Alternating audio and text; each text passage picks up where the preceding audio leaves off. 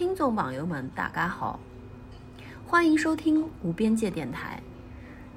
前段时间，我们电台的各位老师们在金朝八弄临时开了一家小酒馆，不知道大家有没有关注到？在华灯初上时，大家围坐一起，一同囿于酒精的微醺，以不同的方式表达自己所喜爱的、所关注的。我们将当天小酒馆的营业情况剪辑成上中下三集为大家播出。今天将播出汤维杰老师和小杨同学的片段。汤老师在小酒馆的营业当天，带领参与者沿着金槽八弄附近做实地考察，分享关于这一个地方有趣的历史故事和变迁的过程。小杨同学则带领小朋友们在八弄的空间里一起走弄堂、玩游戏，凭借小朋友丰富的想象力，创造出了许多的弄堂游戏。那么，阿拉来听一听伊拉讲些啥。啊，各位无边界电台的观众和听众朋友们，大家好啊！呃，非常高兴在长假的最后一个晚上。呃，这个跟大家一起啊来参与这个无边界小酒馆的特别节目。那么现在呢，呃，我们现在所处的啊这个地点呢是呃上海虹口区的海宁路和四川北路交界的啊这样的一个路口。那么我们的对面就是我们这个节目啊正在啊制作播出的呃金朝八弄啊。那么大家可以看一下啊，那边这个灯火特别啊绚烂的这个地方啊。那么接下来呢，我们将呃跟我啊，请各位跟我一起，大概用二十分钟左右的时间啊，对这个金朝八弄周边、海宁路、四川北路啊，以及这个周边的一些小路啊，我们来做一次有趣的夜巡。我们来看一下这个区域啊。哎，蕴藏了多少啊？上海的历史和文化啊！好，那么接下来呢，就请大家跟我一起啊移移动啊。我们先过马路。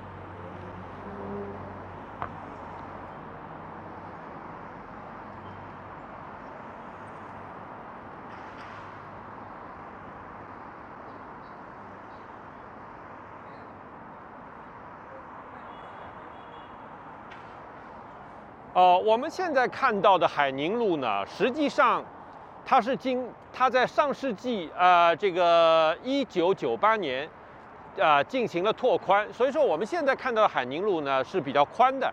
那以往啊，在我这呃这个自称是老虹口啊，咱们这个虹口的市民的印象当中，它当年的宽度大概也就是现在的一半左右，而且呢。这个路面呢，对面海宁路的对面基本上这条线没有动，所以说呢，往后退的是我们现在所处的海宁路的这一边啊。那么也就是说，现在海宁路的那那根中线的横栏，大约当年是海宁路的这一边的人行道的所在啊。好，那么我们继续沿着四川北路往北，嗯，往南啊，往南。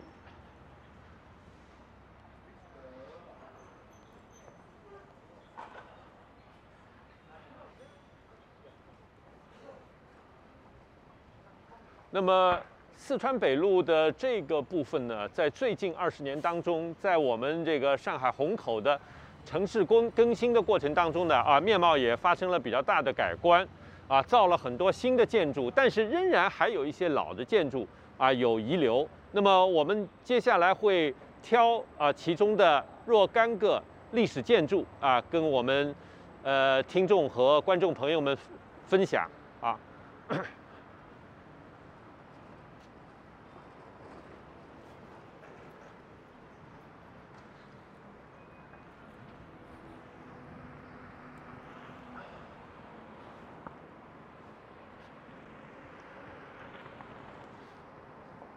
我们这个刚刚经过的这条窄窄的小路呢，叫昆山路啊。那么在这一带呢，有两条路，它们的名字很接近。一条是这个昆山路，还有待会儿呢，我们继续沿这个苏州呃，沿四川北路往南啊。一会儿啊，不过走个二二十米吧。一另外有一条名字当中仍然有“昆山”两个字的啊，这样的一条小马路。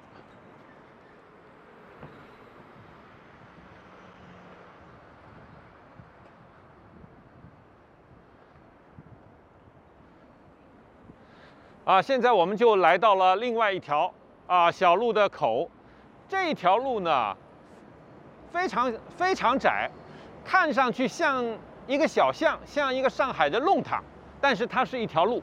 待会儿我们会带大家啊来逛一下，它的名字叫昆山花园路啊，昆山花园路。好，我们稍微再沿着四川北路往南走那么几步。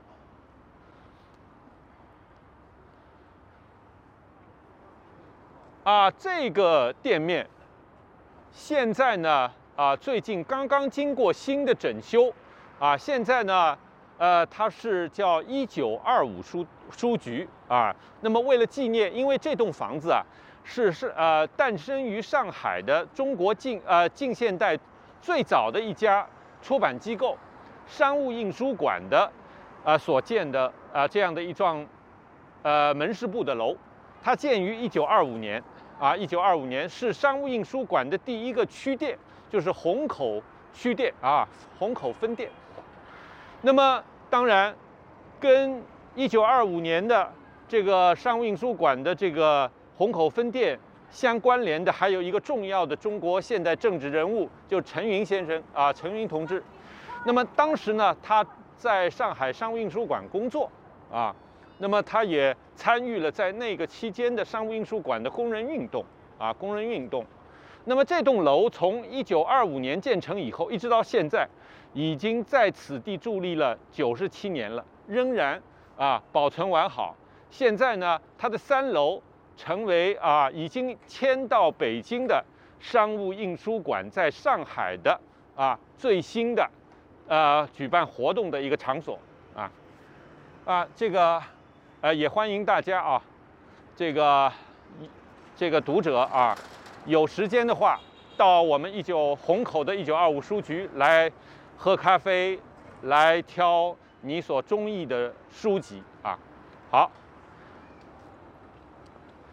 那么我在这里呢，要跟大家讲的是，实际上在中国现代史上，这个这一片。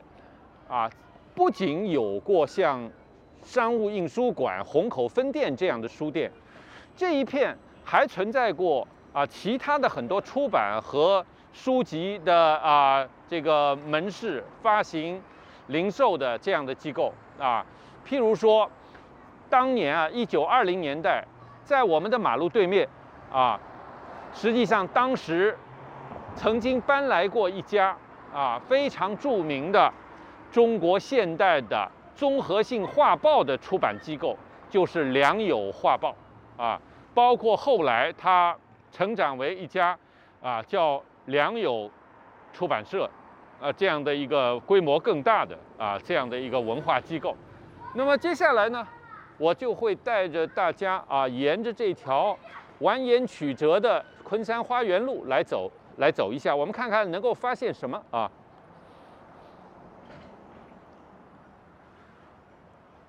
呃，这个昆山花园路啊，当当年当然这个房子是陆续建造起来的啊。这个啊，我们在这里还可以看到啊，这一些呃这个建筑外观啊，你可以看到啊，他们大概是建成于呃这个上世纪的啊二零到三零年代之间啊。那么我们也可以在历史照片上啊看到这一片的。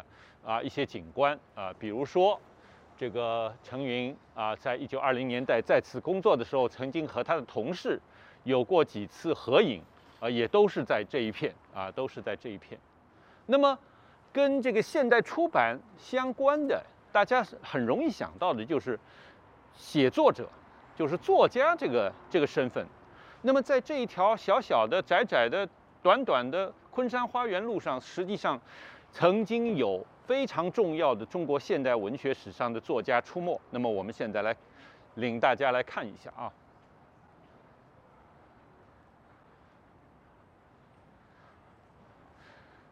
上海呢是有大量的马路啊并不像大家所想象的那样是横平竖直的上海有很多马路都是弯弯曲曲的啊但尤其在市中心那么这跟我们上海的这个这个城市啊它在发展的过程当中，实际上它原本的基础是一个江南的水乡，所以说呢，有很多路其实是填河而成的。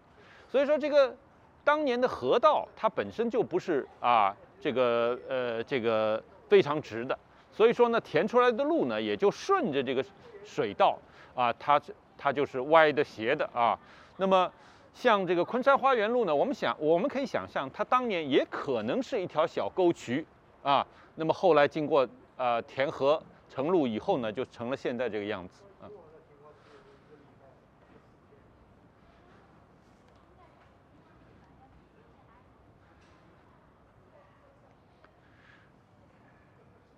这一片的这个建筑的，呃，是蛮有特点特点的啊。这一带的建筑都是民宅啊，尤其是我的左手这一边啊，都是保存着这个比较完整的啊，中国呃上海的近现代的这个民居建筑啊。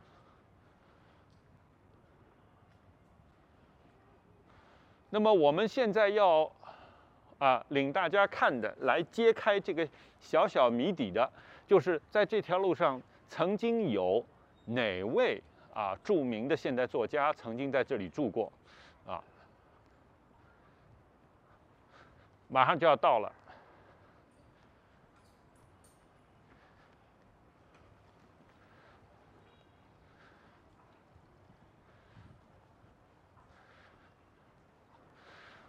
呃，我们今天非常运气，这道门呢今天晚上还没有关。那么也就是在这个昆山花园路的七号，啊，在一九三三年前后，有一位中国现代著名的女性作家啊，女作家在此居住。大家可以看它的这个啊门楼里面、门洞里面还挂了牌啊，大家可以看到一个很眼熟的名字丁玲啊，丁玲一九三三年的。两月到五月啊，在这里住了将近四个月，啊，而且呢，这一排昆山花园路的建筑已经是我们上海的市级建筑保护保啊保护建筑了。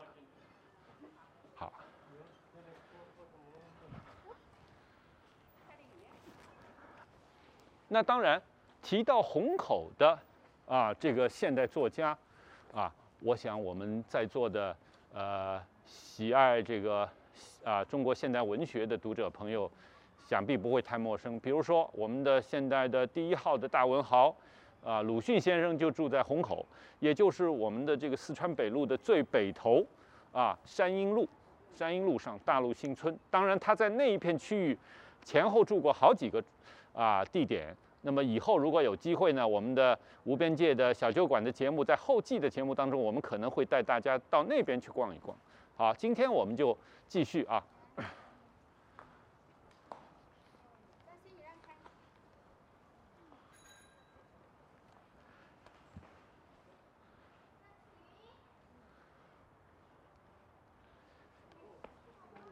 大家会看到这一条路啊，它的门牌号到头也不过就是十啊十号。那么这一条这个昆山花园路呢，但是它呃的这个。呃，从建筑立面上也是非常丰富的啊，你们会看到和前面的这样的红砖建筑紧密连在一起的这个路口，它的这个呃呃整个这个建筑格局呢又稍又稍有不同啊，呈现出这条路上的啊民居建筑的这个多样性啊。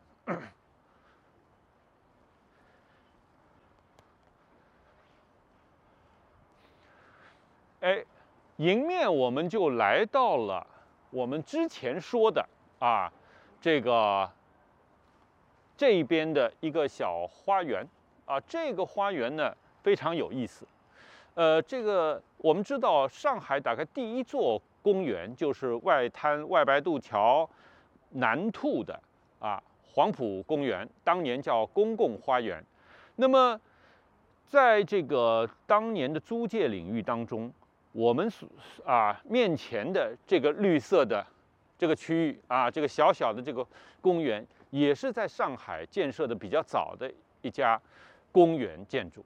那么也使得我们上海的民众呢比较早认识到，哦，原来园林还不仅仅是私家啊那些富有的啊所谓达官显贵们所拥有的那些产业，实际上还可在一座城市里面还可以有啊有那样的一种绿地啊，为这个城市的所有居民所共有共享的这样的一种空间啊，那就大家可以看一下啊，这个昆山公园。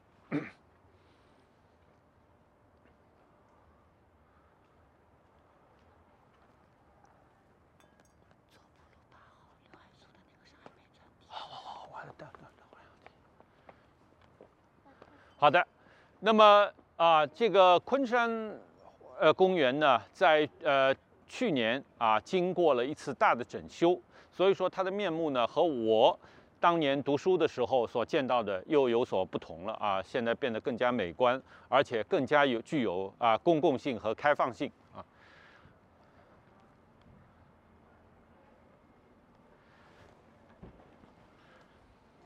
那么我们沿着走的这条小马路呢，实际上是啊叫百官街啊。这条路的路名大家听起来好像还是有点年代感的。那么实际上在啊昆山花园的，如果我们沿着百官街往前走到底的话呢，跟这个昆山公园的同一边，当年曾经是啊那个楼，包括它的院子，曾经是虹口区的少年宫。当然，到了九十年代，虹口区的少年宫已经搬走了，但是呢，它是我这一代人的啊，这个读书时候的这啊少年时候的一个一个记忆啊。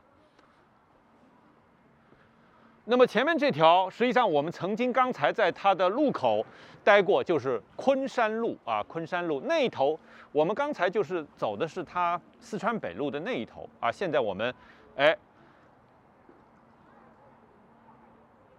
往啊这个东走啊，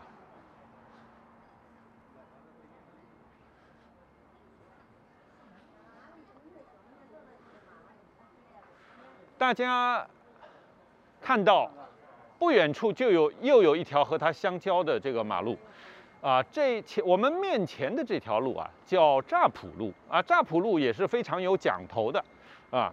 那么我们先到路口去啊探一探啊。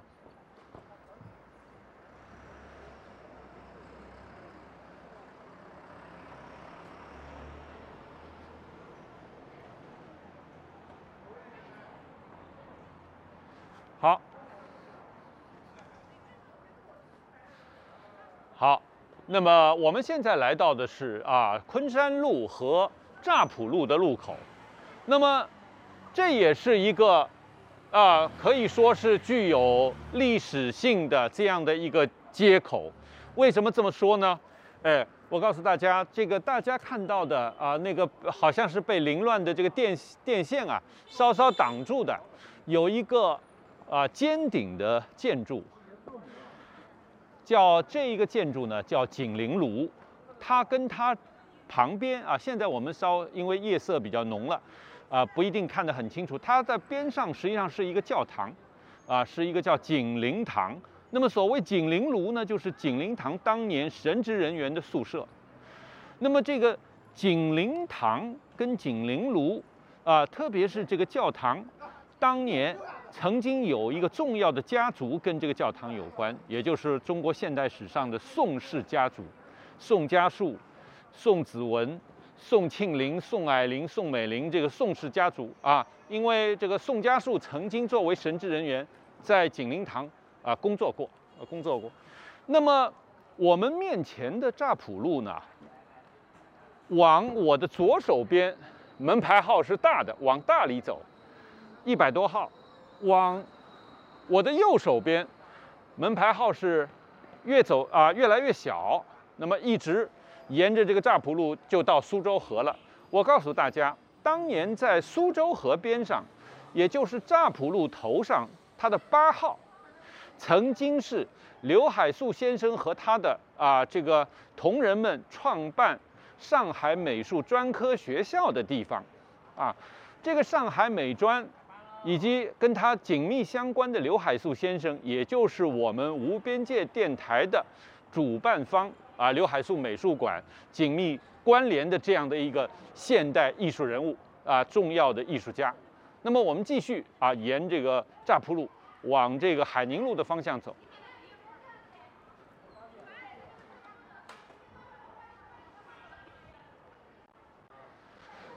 这个大家如果要早二十年的话，来这条路，啊，早二三十年的话，来这条路，乍浦路，它的两边是灯火，要远远比现在要辉煌的多了。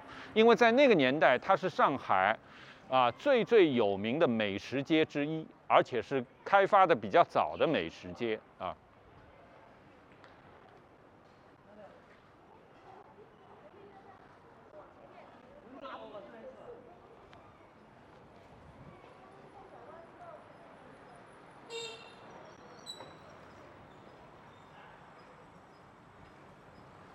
那么接下来呢，我们沿着这个乍浦路啊，要跟大家啊要重点介绍的是跟老上海电影文化相关的几个地标啊，我们来看一下。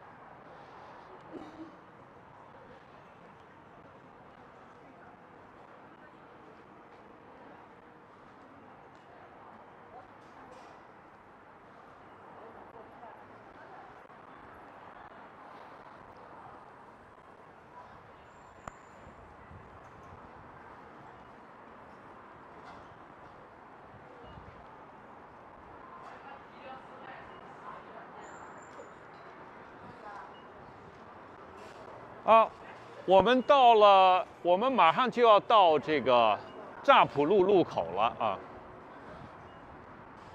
在我的右手这个啊路口，我我带大家来看一下一个比较特别的东西啊。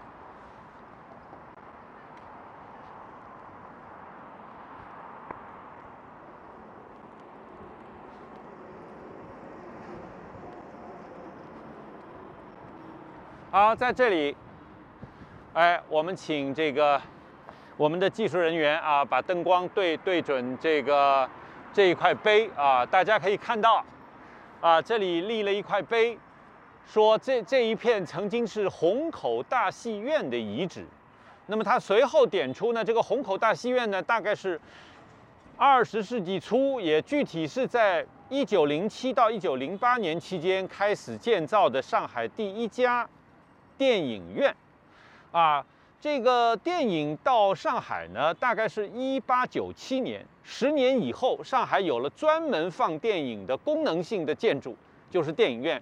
那么这是其中的第一家啊，这是值得大书特书的啊，这个这个一个建筑。当然有点可惜了，因为在一九九八年啊，呃，海宁路拓宽，那么正好这座建筑在拓宽的这个红线内。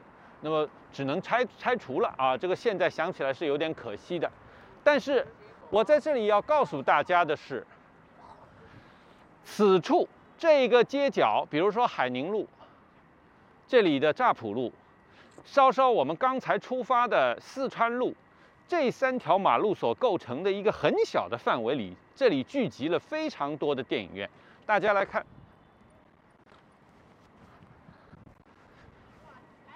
马路斜对面那个半圆形的这个立面的啊，现在好像在重新修复的一个建筑，是建于一九二九年的另外一幢啊，另外一栋上海的虹口的电影院。它建成以后的第一个名字叫好莱坞大戏院啊，好莱坞大戏院。那么各位朋友还可以跟着我继续走啊。我们慢慢的沿着海宁路，啊，往出发的四川北路海宁路口啊，呃，这个走过去。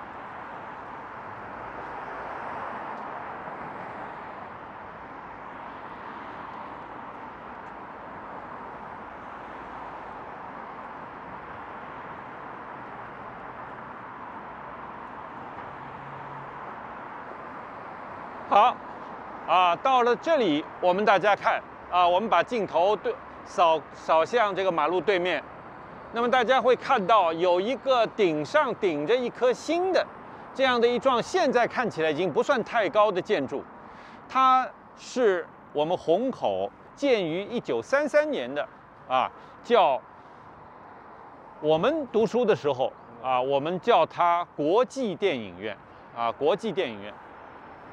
嗯，那么它当年建成的时候，它的名字叫荣光大戏院啊，荣光大戏院，当心。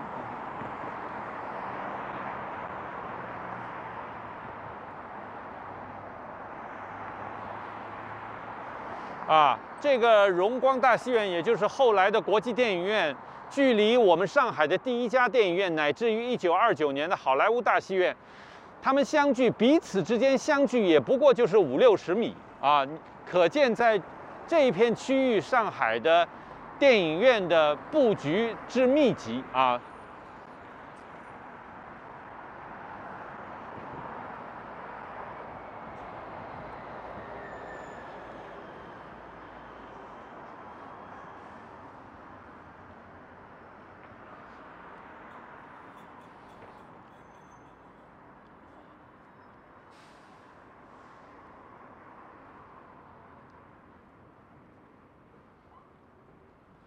啊，我们沿着这个海宁路往西，又回，差不多要回到了我们刚才出发的四川北路口，啊，那么大家注意，我们没有借助任何交通工具，啊，实际上都是完全就是在这个二十分钟左右时间，我们都是靠，啊，这个走路，啊，就是说这是一个我们可以步行，啊，这个顺利的完成的一个旅游线路，啊。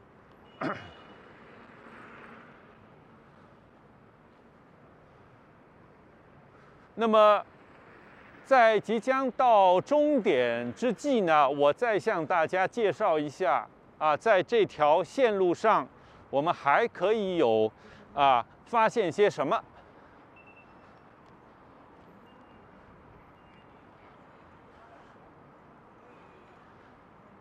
好，我们大概可以在这个地方先停一下啊，大家会看到四川北路。海宁路的街口啊，是它的这个呃，是它的这个呃西北角上啊。那么有一栋，大家看到这个边缘是弧形的，带圆弧形的一个细长条的建筑。这个建筑呢，是过去是中国银行大楼。这是一九三零年代啊，这个由中国设计师，也就是中国银行的建筑部的。啊，经理陆千寿先生设计的。那么陆先生所设计的更有名的建筑呢，就是外滩的中国银行大楼。啊，就是这个外滩和平饭店边上啊，欲与和平饭店北楼势比高的啊，中国银行啊，十七层的大楼是他设计的。那么在那个之后，啊，他还设计了虹口的啊这个中国银行大楼。那么中国银行大楼，我们可以说它的背面，大家现在在啊，在这个夜色下看到的是一片绿色啊绿树啊。那么这片绿树好像是一个街心小花园，它原来在啊这个上海第一代的啊这个呃电影院在建造的时候，它这里曾经也是一家电影院啊。所以说你看，大家可以算得出来。啊，在这个不过就百米长的这个路段上面，集中了多少家电影院？这其中还有一些我没有点到的啊。那个离这儿也不远的，另外还有好多家。所以说呢，在一九一零年代，在上海有一个说法叫“过河看影戏”，就是上海市中心的人要过了苏州河，到北边到虹口的这一带来看电影啊。那么这是。呃，我们今天啊，这个带领大家啊，在这个金朝八弄这个地点，或者说我们无边界电台的周边，我们就随意的这么游览了一下啊，我们就发现了这么多的啊，呃，这个值得我们去细细探究的文化的啊这样的一些地标啊。那么谢谢大家今天我们的这个这一段节目就到此为止。那么，请导播啊，把我们的画面切回到我们的演播室。谢谢大家。好，我们今天呢，主要是来复兴弄堂游戏，因为我们知道以前弄堂里面的人设计了很多游戏嘛，但都是很简单的，呃，因地制宜设计的游戏，然后用的材料也很简单。然后我们今天呢，就是呃学习先辈的光荣传统，然后我们用自己身边的小材料也设计了一些小游戏，然后大概就一个半小时左右，然后我们设计了八个游戏，然后这是目录表，然后呢，为了公平起见，每个参与者都可以有这个小转盘，这是小朋友做的，然后转这个小转盘，转到几就可以玩什么游戏，比如我转到了三。三就是一二三一起跳这个游戏，那我们就先有请小朋友来介绍一下他们自己设计的游戏，那就从一二三开始，那就我们有请一二三的创作者毛小姐来给我们介绍一下。这个游戏是要两个人玩，两个人两个人轮流扔骰子，然后扔到哪个数就跳几下，然后设定一个终点。如果一个人跳到一个终点的话，就停止游戏。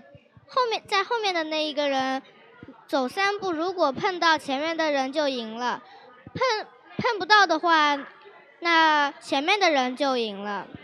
你要不要展示一下你做的东西？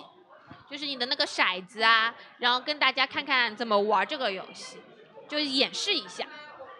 呃，这是骰子，然后然后扔好了以后，这呃扔到哪个数以后就要跳几，你呃就要现在是几跳几？次？现在是四，哦，那你就要跳四次。就要跳四次。如嗯果转到了，比如六，就要跳六次；转到一就要跳一次。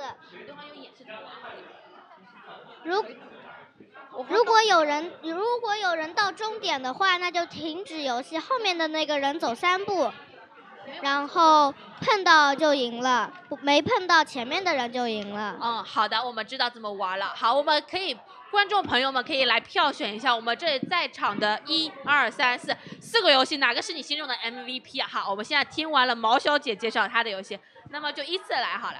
好，我们猴子，有请猴子来介绍他的垂直乒乓。啊大家好，我是猴子，然后这个是我做的一个游戏，它叫锤头乒乓，然后这边有一个球拍，我帮你拿话筒。呃，这边有个球拍。然后呃，我先把那个帽子戴一下给你，你让我帮你拿话筒，你让毛小姐帮你拿吧。就这个帽子就戴起来，然后镜头，看着镜头哦。然后这边有一个球，哪个镜头啊？就是这边有一个，这边有一个球，然后然后就是要用这个球拍来拍这个球，然后这个游游戏还是相当难玩的，呃、对，如果五颗星的话，你给他几颗星？给他四颗星，因为这个真的特别难玩。哦，好的，就因为你的头要一直晃的嘛，所以我不知道那个球去哪里了。好，好，呃，然后好，下一位。下一位，我们的俺俺，俺俺先打个招呼，大家好，我叫俺俺，然后你今天设计的什么游戏？我今天设计了新娘抛花。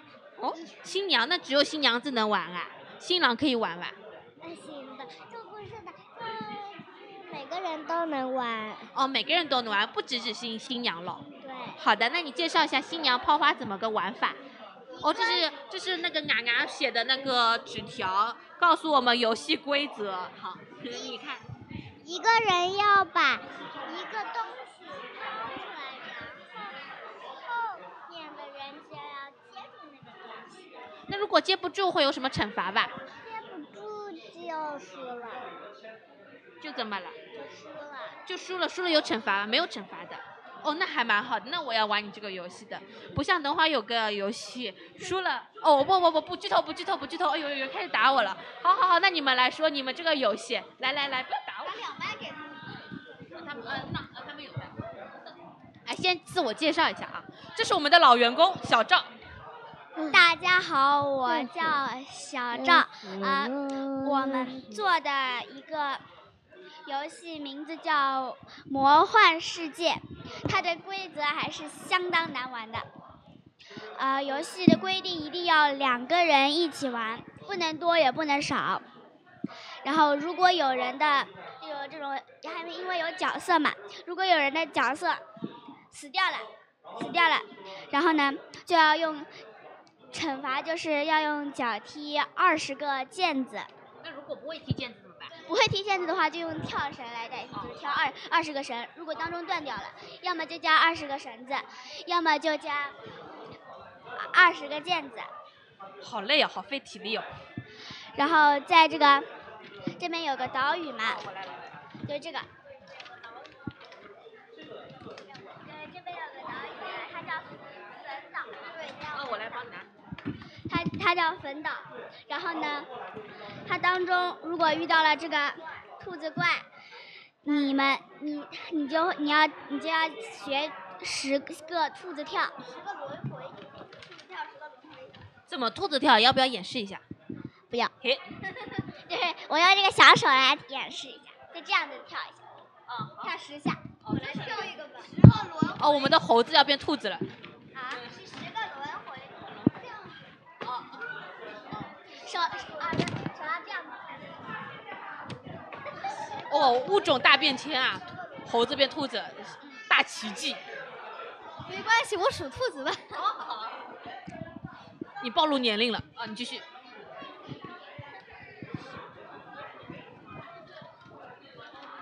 嗯，然后如果在像这种起起，在这种起起始的火山这里，它呢，火山喷发了，那可能火山喷发的时候，这个火焰就会到这上面来，然后你就会死掉，就会接受死掉的惩罚。那我请问啊，我有个问题啊，那个火山什么时候爆发？会有什么气象预报预知我们吗？啊，不会的，就是看你运气。如果你运气好的话，火山没爆发，就安安然无恙的过去。然后你如果你运气很差的话，火山碰一下爆发，你就死掉，然后会接受死掉的惩罚。什么惩罚？还是兔子跳？死掉的惩罚就是下一次，下一次玩游戏时，你要是死了，那么就惩罚双倍。哦哦，好的，嗯。然后下一关。下一个是沙漠嘛？这个地方有个沙漠。哦，黄色的沙漠。然后假如你碰到了沙漠中间的金字塔，是沙丘，然后就要在上停十个轮回。对，十个轮回，十个。第二个人就可以继续往前走十次。然后呢，再下一个区域是像这个这里沉岛，沉岛上面有喷火龙。如果你碰到了龙一点点，你也是要在。那我能不能绕过喷火龙？可以，可以。但是如果你不小心碰到一点点，那你就是要接受惩罚。哎，那喷火龙会不会突然转头看我？会，它的火焰会喷向四处的。哦，就三百六十度转来转去。如果碰到你碰到它的火焰，也是接受死亡惩罚的。哦，好吧，那死亡惩罚还是什么？下一关。死死亡惩罚跟放弃惩罚罚一样，放弃惩罚呢，就是要做二十个仰卧起坐，然后用脚踢二十个毽子，然后不会跳的也还是能跳绳，然后如果有断的话，还是要加二十个毽子或者绳子。感觉他们这个游戏就是体育大锻炼，减肥的嘛是吧？哦，减肥游戏。然后假如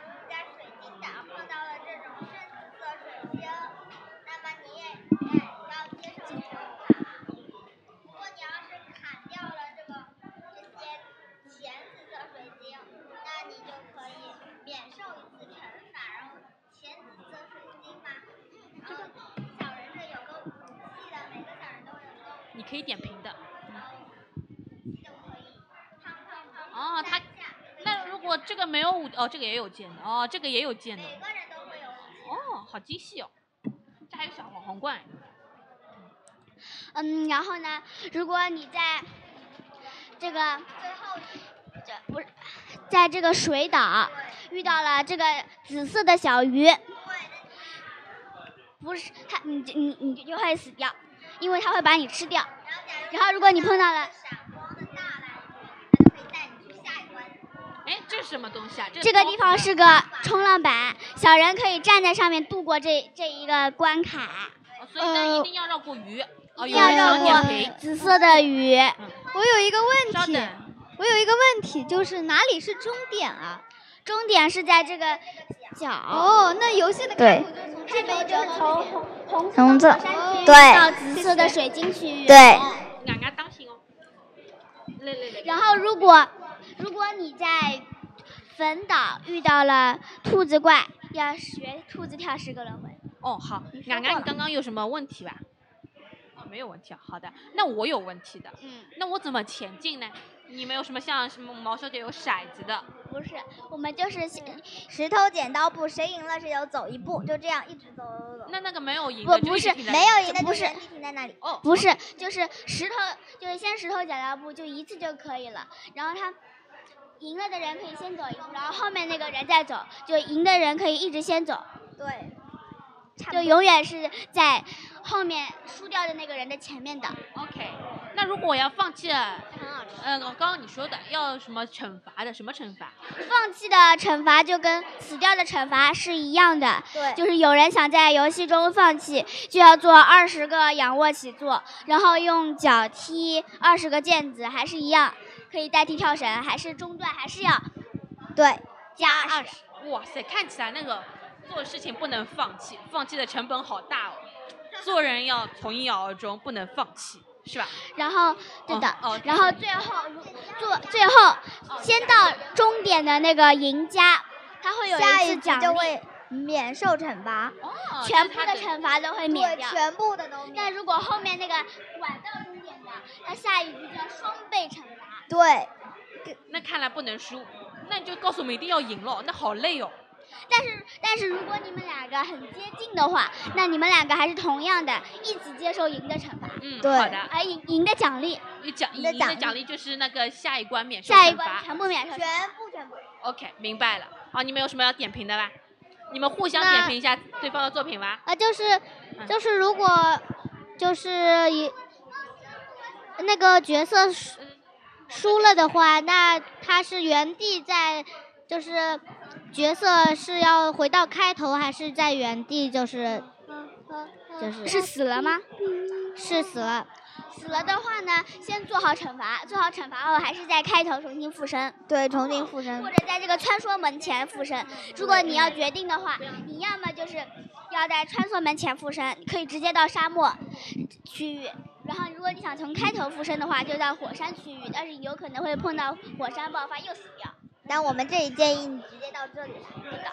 直接到沙漠区域来。我有一个问题，就是你在那个穿越门的时候，如果碰到旁边的东西，你会死吗？不不会，穿越门它是一个非常安全的地方。如果你嗯不小心被火山碰到了一点点，它你是不会死的，只会减血。然后穿梭门过去以后，你可以又可以呃满血。在我们游戏当中，穿梭门是一个非常好的东西。它就是帮你回复血的，对的。对，血包 在游戏当中。而且如果你到，因为走走往走往前碰碰到了，就是碰到一个这种小角角是没关系，但是他碰到这种大怪的这种小角角还是需要接受惩罚的。但是遇到这种小东西的边边角角啊什么的，你是不会死，就跳一轮对吧？也不会接受惩罚。哦，那还蛮好的。哇塞，好惊喜！然后在这里后面砍掉后全紫色水晶，还有一个好处就是可以帮你加血。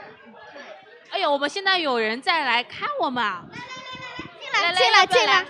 哦，不要了，他。跑掉了。你来，我们的我们的雅雅同学，他现在一直跃跃欲试，想要问问问题。来，我有个问题，请问那那如果碰那如果碰到火龙的嘴巴怎么嘴巴怎么办？嘴巴怎么办？火龙的嘴巴那你是会被吃掉的，然后也是的，你是死定了。就完全死掉了，就完全全死死掉了，就这局游戏就不能玩下去了，对，至少不能玩下去，就是一定要在火山那边重新开始复活了。哦，要回到起同时在火山口这里复身，哦，要起始点复活。很危险的。那我还有一个问不是题，提示点，是在火山口复活，哦，好的好的。还是要看你的运气的。对，所以我还有一个问题，呃，你问，就是那个龙它不是喷了那个火吗？喷到火也是直接死掉，重新开始吗？碰到这个火的话，不是那个龙碰到这龙的个火火，龙的火也是不是龙的火的话是减血，减血。待的越久，你血减的越快。